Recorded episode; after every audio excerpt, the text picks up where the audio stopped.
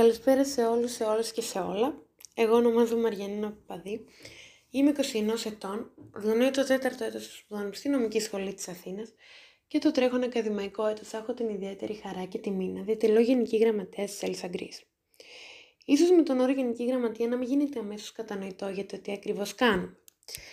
Αυτό που έχω καταλάβει τουλάχιστον από την εμπειρία μου στην Έλσα είναι ότι συνήθως ταυτίζεται ο τομέας μόνο με γραφειοκρατικές διαδικασίες που ναι, μεν στην πραγματικότητα είναι μέρος της δουλειάς μας, αλλά ίσως ένας πιο σωστός και κατανοητός όρος να είναι όρος εσωτερική διαχείριση. Η Γενική Γραμματεία λοιπόν είναι υπεύθυνη για την εσωτερική διαχείριση του οργανισμού. Ειδικότερα η εσωτερική διαχείριση εστιάζει σε τέσσερις πυλώνες. Αρχικά στη διοίκηση και κατά δεύτερον στην επικοινωνία, τόσο μεταξύ των μελών, αλλά όσο μεταξύ των διοικητικών συμβουλίων και των μελών. Είναι επίσης υπεύθυνη για την ενημέρωση και για τη διάχυση της πληροφορίας. Ενώ παράλληλα είναι αρμόδια και για τη διοργάνωση trainings, δηλαδή για την εκπαίδευση των μελών του δικτύου, έτσι ώστε αυτά να αποκτούν γνώσεις, αλλά και να αναπτύσσουν τις ήδη υπάρχουσες δεξιότητές τους. Κατ' εμέ αποτελεί μία από τις πιο ενδιαφέρουσες πτυχές του τομέα.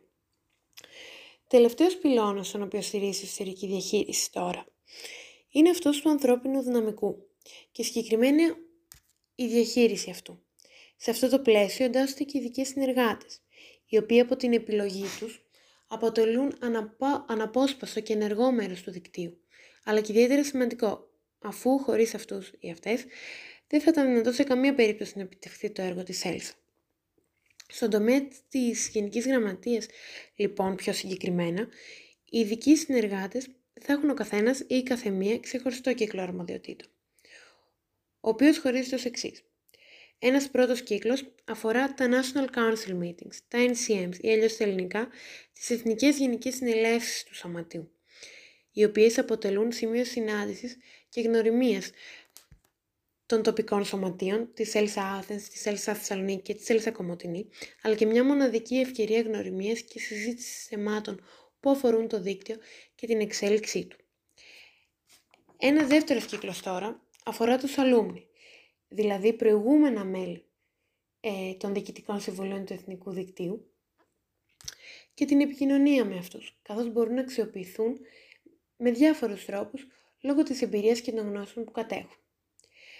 Ένας επόμενος κύκλος αφορά τα training, στα οποία αναφέρθηκα και προηγουμένως, και ειδικότερα στην προσπάθεια σύστασης μιας δομής η οποία θα περιορίζεται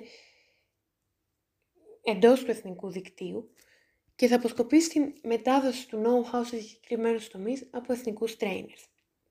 Τέλος, κάποιος ή κάποια ειδική συνεργάτης θα ασχοληθεί πιο ειδικά με την εσωτερική διαχείριση και θα βοηθήσει στην επιτευχθεί επικοινωνία και η ενημέρωση εντός του δικτύου. Σε γενικές γραμμές, αυτός είναι ο τομέας Γενικής Γραμματείας, ένας τομέας ελάχιστα παρεξηγημένος που δεν συνδέεται εν τέλει μόνο με την τήρηση πρακτικών, ε, κάτι που ελπίζω να έκανα κατανοητός στα λίγα λεπτά που μου επιτρέπονται. Ε, αλλά, αλλά έχει πραγματικά κέρια σημασία για την εύρυθμη λειτουργία του οργανισμού. Έχοντας προσπαθήσει λοιπόν να πείσω ελάχιστου ή ελάχιστες ε, από εσάς, δεν έχετε παρά να δηλώσετε για τη θέση του ειδικού ή της ειδικής ε, συνεργάτη για την τομέα της εσωτερικής διαχείρισης.